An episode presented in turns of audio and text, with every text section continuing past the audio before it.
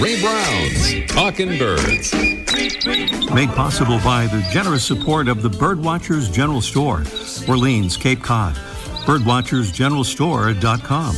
By Vortex Optics with the VIP warranty, their unlimited lifetime promise to keep you and your optic covered.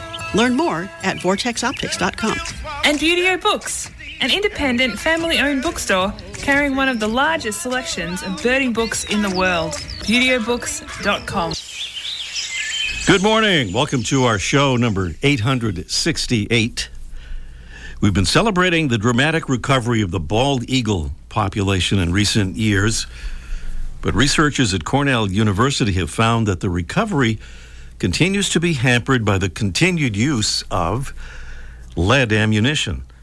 Their study, as published in the Journal of Wildlife Management, suggests that the use of lead ammunition in bald eagle habitats has reduced population growth by 4 to 6 percent annually in the Northeast, even as their populations have soared in some other areas. At the end of the Obama administration in 2017, a new policy was put in place to ban toxic ammo in national wildlife refuges where a lot of hunting takes place. But then incoming Interior Secretary Ryan Zinke reversed that policy.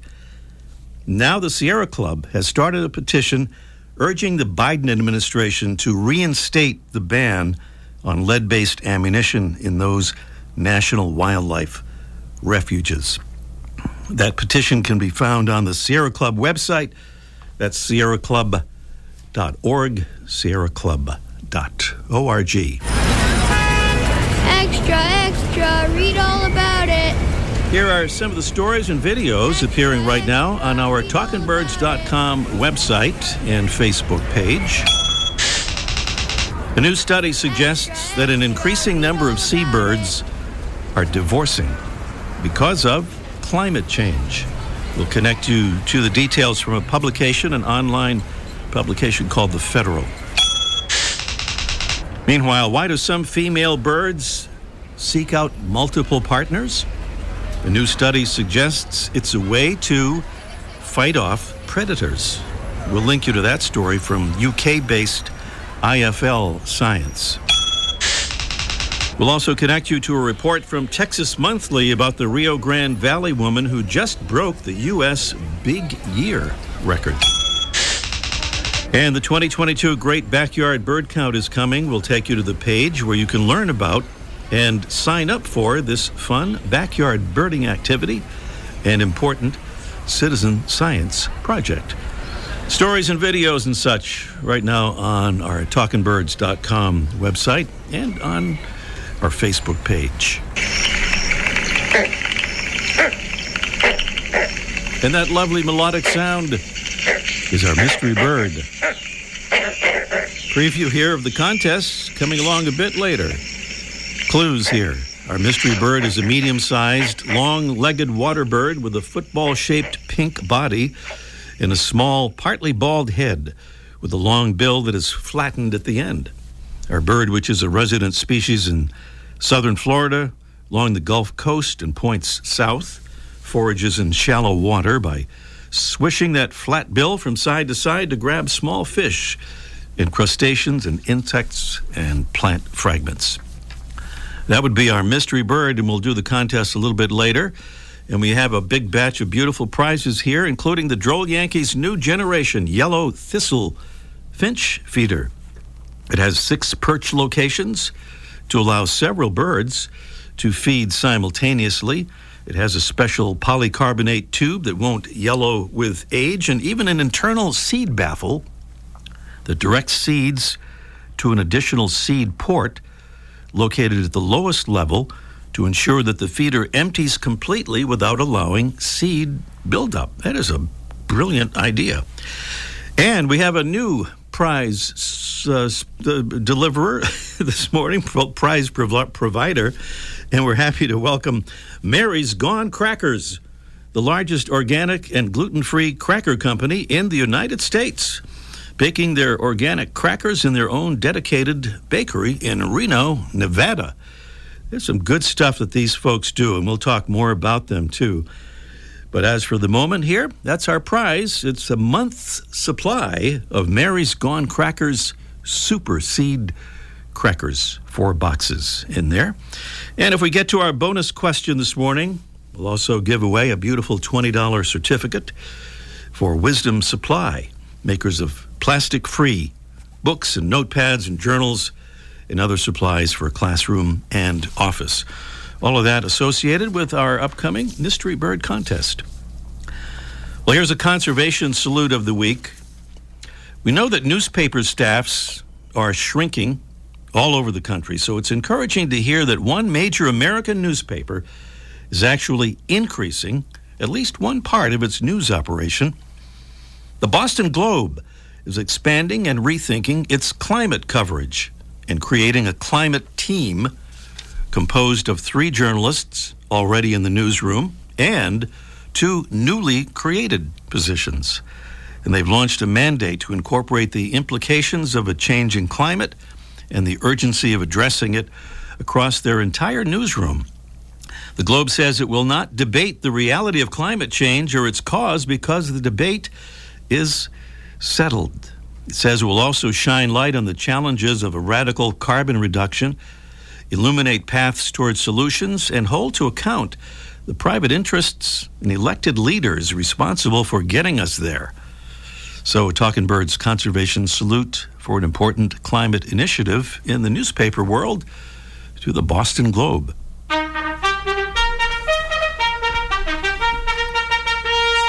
And now a salute to some very special Talking Birds listeners who have become ambassadors, helping us to get the word out about our show and about birds and conservation. And thank you to Dwayne Benjamin from Bradford, Vermont. He says uh, they're kind of new to birding. They have a cafe table where they watch from and have seen 17 species of birds through the pandemic. Well, thank you, Dwayne, and hello, Sarah. And thank you to Shelley Booth from Lake City, Florida. She says Jerry P is one of your birding ambassadors, and I received your card from him yesterday while birding with the Four Rivers Audubon Society in Lake City, Florida. Loved your podcast this morning, my first listen, and would love to be an ambassador to help conservation and the birds any way I can. Thank you so much, Shelley. Jerry P. is Jerry Poltarik, a great friend of the show there in Lake City. By the way, Shelley has her own uh, inspiring blog, by the way. We want to give a little plug for that um, kind of about how we can all appreciate things more than we do and count our blessings. Uh, here's the address it's S R A E living.com. That's S R A E living.com. Still to come on our show today, we'll bring back a favorite interview from 2021 with superstar birder Rick Wright. Topic The Future of Birding. Plus, we'll meet up with Mike O'Connor in a Let's Ask Mike live segment about, um, well, our friends at Birdwatchers Digest. They've closed their publication, but there's still a lot that they are providing. Mike will tell us more about that. And up next, a woodpecker that acts like a flycatcher is our featured feathered friend. Presented by Birdwatching Magazine. For more than a quarter century, Birdwatching has been North America's premier magazine about wild birds and birding. How much wood does a woodpecker peck when a woodpecker pecks on wood? When the woodpecker that woodpecker as much wood as it should wood. Today's Talking Birds featured feathered friend is a woodpecker, but it doesn't really do a lot of that woodpecking stuff. Instead, it gleans insects from the surface of tree bark or flies out to grab them as a flycatcher does. There's no record of this bird having been dipped in raspberry juice, but it looks like it has been, with a striking pale red belly to go with its red face, gray collar, black upper parts and hood, and greenish black wings, back, and tail. It was named for one of the two famous members of the great early 19th century expedition to explore and map newly acquired U.S. territory. The member was Captain Meriwether Lewis, part of the Lewis and Clark duo. The bird is the Lewis's woodpecker. Here's its typical chattering sound.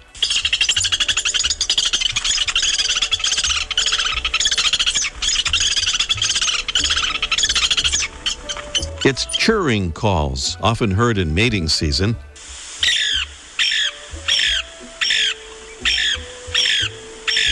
and it's uncommonly heard drumming.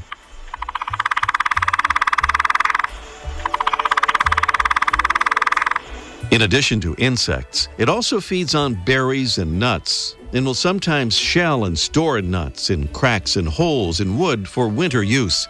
And it will come to open, flat bird feeders where it's known to behave rather aggressively toward other birds. This large woodpecker, about 10 to 11 inches in length, is a bird of the open woodlands west of the Great Plains, whose slow, deliberate flight is unlike that of a typical woodpecker's undulating pattern with fast wing beats, and more like that of a crow. In fact, it's known to some as the crow woodpecker. It's even been observed soaring in circles as high as 500 feet with the ease of a falcon, not flapping its wings at all. A most unusual woodpecker, Melanerpes lewis, today's Talking Birds featured feathered friend. Lewis's woodpecker. Just a reminder about our ambassadors program we mentioned a moment ago and neglected to mention how to become an ambassador. Really easy to do. Just go to our talkingbirds.com website and click on the Get Involved tab right there at the top of the page. Easy to do and easy to join up for. Thanks again for being with us here. It's our show number 868. Rick Wright is a widely published author and sought after speaker at birding events. He leads birding and birds and art tours for Victor Emanuel Nature Tours and is the book review editor at Birding Magazine. He attended the University of Nebraska and Harvard Law School and holds MA and PhD degrees from Princeton University. And among many other things, he's a founding member of the Nebraska Ornithologists Union Bird Records Committee. And he joins us here on Talking Birds to talk about the future of birding. Good morning, Rick. Good morning, Ray. Great to have you on the show, Rick. Thank you so much for joining us. You know, we think about technology, I guess, as maybe the biggest thing that will influence the future of birding, but you've talked about the idea of how birders these days, especially younger birders, have begun to integrate other interests into their birding activity. So, is that something you think will be a major driver in changing birding in the future? I think that's going to be a major part of the development of birding as we as we move into the future. And it isn't just integrating other activities into birding activities; it's the other way around too. Um, I remember when I started birding back way back in the 1970s. Birding for a lot of people seemed to be a discrete, compartmentalized, segregated part of their lives. They'd um, dust off the binoculars in early May and put them back in in June, and maybe attend an Audubon Society meeting on the fourth Wednesday of the month, maybe hit a Christmas count. But when they were birding, they were birding. And when they were doing something else, whatever their interest or whatever their obligation, they were doing that something else. I see that as changing, and I think young people are contributing massively to that change, where birding is simply something that one does all the time, no matter what else someone is doing. They're also birding. And um, I also find a, a very happy development, um, not just in young birders, but in birders overall, that when you're birding, if you see something else, a natural thing, a fascinating piece of architecture, um, a, a historic site, you can bird at those places too. You can combine the experiences in a way that makes your overall experience that much richer. Interesting. And, and Rick, what about birders' interest in the environment? It does seem that there's not quite the correlation we might expect between an interest in watching birds and caring about the planet. Uh, is that likely to change, do you think, as part of that integration?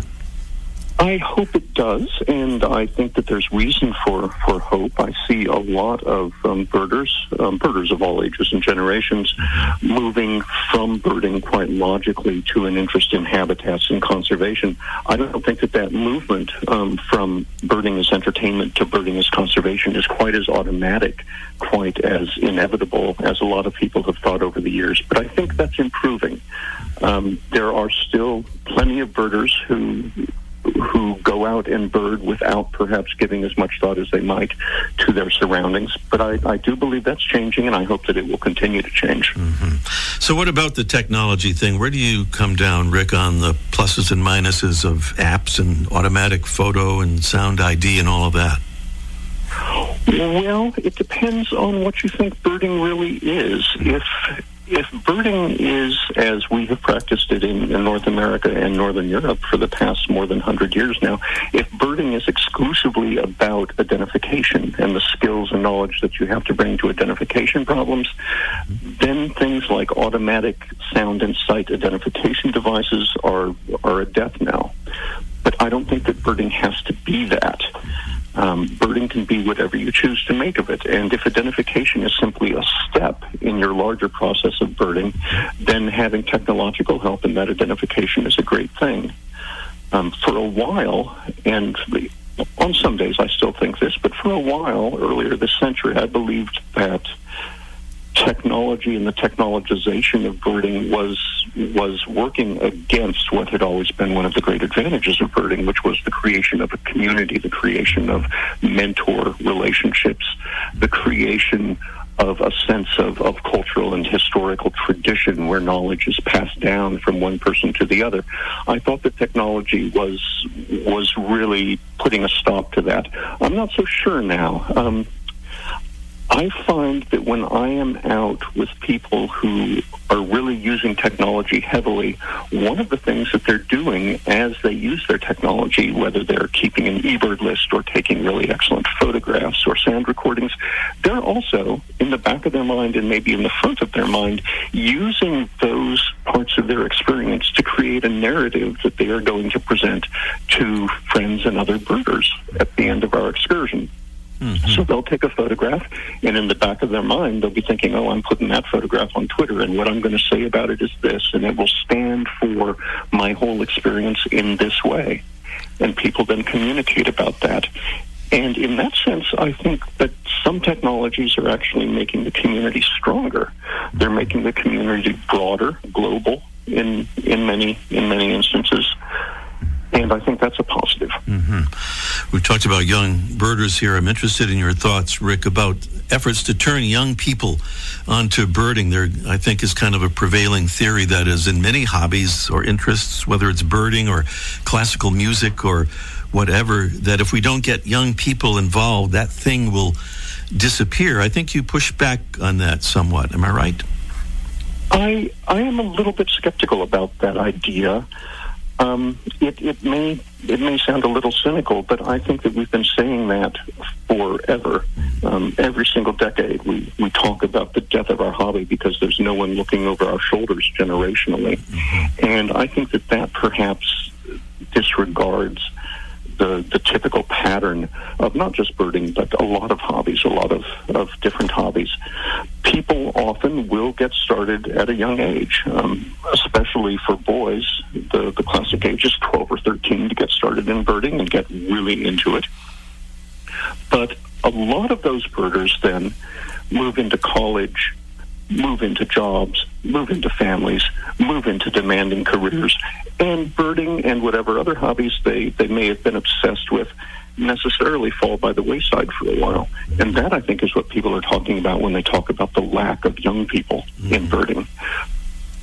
But what happens then is that as life smooths out and settles down, say the children leave the house, um, retirement or greater career stability sets in, and those same people who maybe 20 years earlier were really excited about birding think back on that time and think, I wonder if that's still going on. Could I pick it up again? Yeah. They do pick it up again. And I think that that pattern is repeated over time. And I'm very, very certain that that pattern is going to continue. We may feel a gap in the sort of middle of the birding demographic, but I think there are people behind us coming up. Mm-hmm. Let me swing back, uh, Rick, around to uh, this idea of integrating other interests uh, within birding or the other way around and ask you about your birds and art tours. Yeah, um, the birds and art tours that I've been um, leading for Victor Emanuel in Central America and in Central and, and Western Europe are just just a blast, and um, it's the way I've always birded.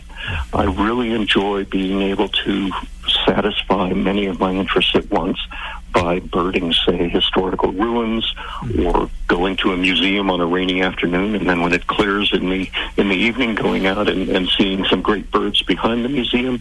That's a good birding day for me. Mm-hmm. And I find that there are large numbers of people out there who are interested in doing exactly the same thing. Maybe a birding tour where you sit around for an hour every evening and click off the, the 250 species that you've seen that day doesn't appeal to them as much as a birding tour where you see lots of birds, but at the same time, you experience the whole landscape, including the cultural and artistic landscape. Folks can learn about those tours, by the way, through the Victor Emanuel Nature Tours website. I believe it's ventbird.com. Do I have that right? That's it, ventbird.com. And we can follow you on Twitter as well. Fascinating, right. fascinating thoughts there by author, in-demand speaker, uh, and birding and birds and art tour leader Rick Wright with some thoughts about the future of birding here on Talking Birds. Rick, thank you so much for being with us, and I hope you'll come back and discuss some other birding topics soon. I'll look forward to it. Rick Wright here on Talking Birds, and up next, it's our mystery bird contest in just one minute. The flutter of a tail feather, the flash of a wing bar in mid-flight. You don't always have a lot of time to identify a bird in nature, let alone to appreciate its beauty. But with Vortex Optics, you'll have the power to bring every wild moment closer. When you choose Vortex, you're choosing to have a partner in the field as passionate about nature as you are. Whether you're spotting old friends on the backyard feeder or packing for a once in a lifetime trip to add a few species to your life list, Vortex offers a full range of optics and optics accessories for every birder and every budget. And whether the birds are taking you to another state or another country, you're always covered by the Vortex VIP warranty, an unlimited lifetime promise to keep you and your optic covered. If you'd like to learn more, or if you need help choosing your next optic, give Vortex a call at 1 800 4 Vortex or visit vortexoptics.com. Here we are on the Mystery Bird Contest. We're hearing the sound of our mystery bird. It's one of those birds that looks a lot better than it sounds. And here's a description it's a medium sized, long legged water bird with a football shaped pink body and a small, partly bald head with a long bill that is flattened at the end. I could probably only really uh, match one particular bird, and that would be our mystery bird here, a resident species in southern Florida, the Gulf Coast, and points south. What is that bird? Let us know and uh, maybe win these beautiful prizes, including the Droll Yankees' new generation yellow thistle finch feeder with six perch locations that allow several birds to feed simultaneously.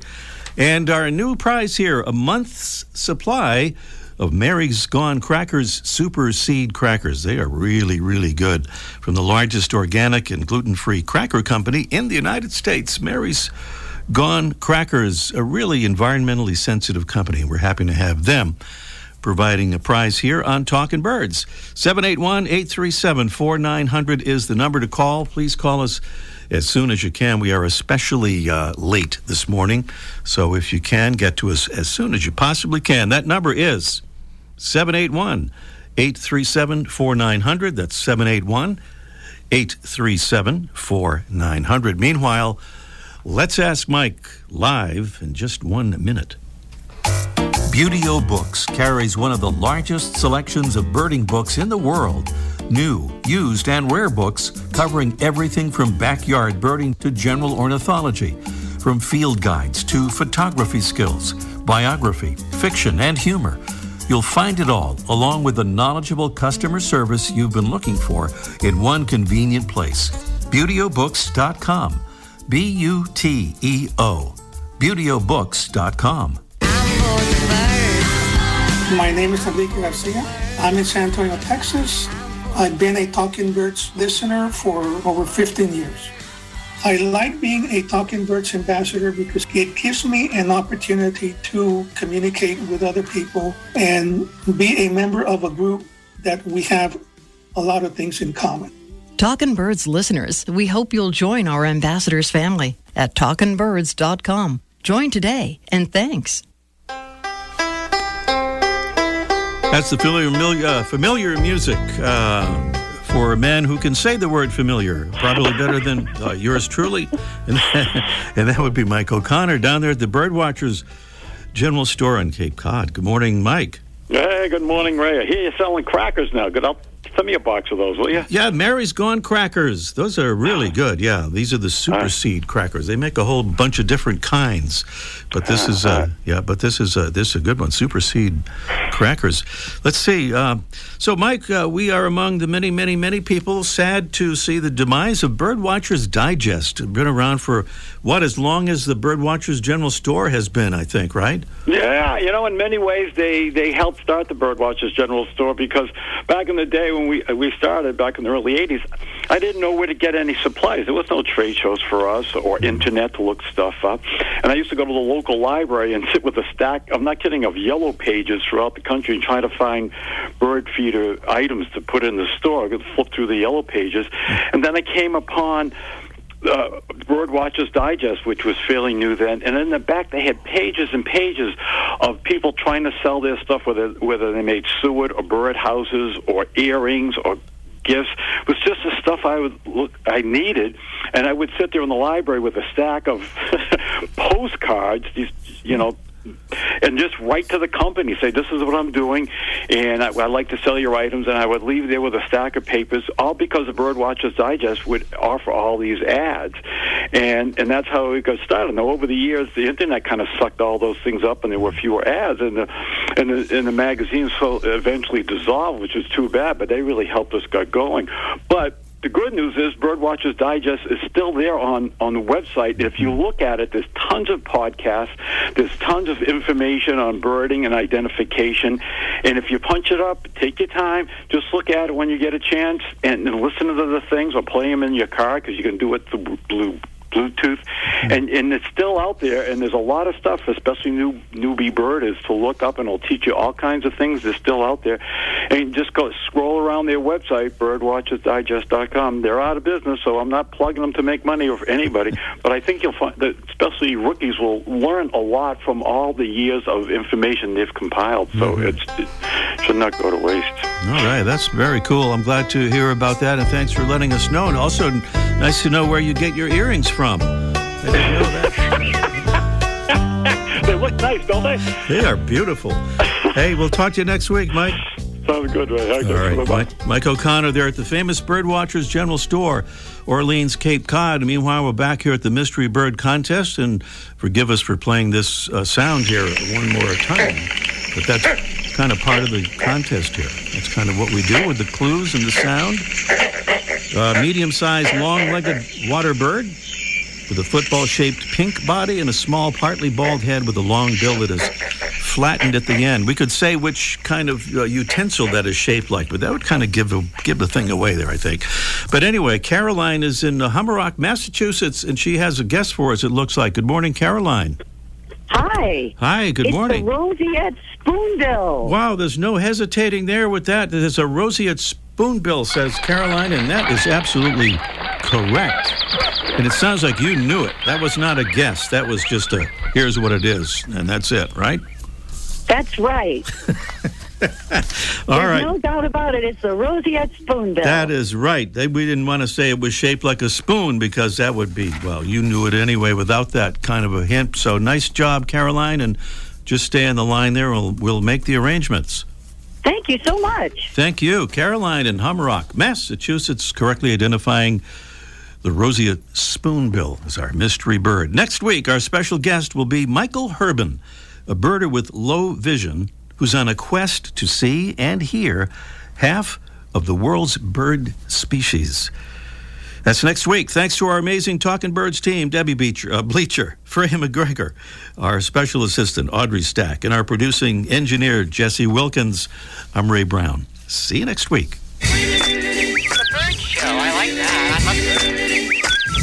Ray Brown's Talking Birds. Made possible by the generous support of the Birdwatchers General Store, Orleans, Cape Cod. Birdwatchersgeneralstore.com. by Vortex Optics with the VIP warranty, their unlimited lifetime promise to keep you and your optic covered. Learn more at vortexoptics.com. And Buteo Books, an independent family owned bookstore carrying one of the largest selections of birding books in the world. Buteobooks.com.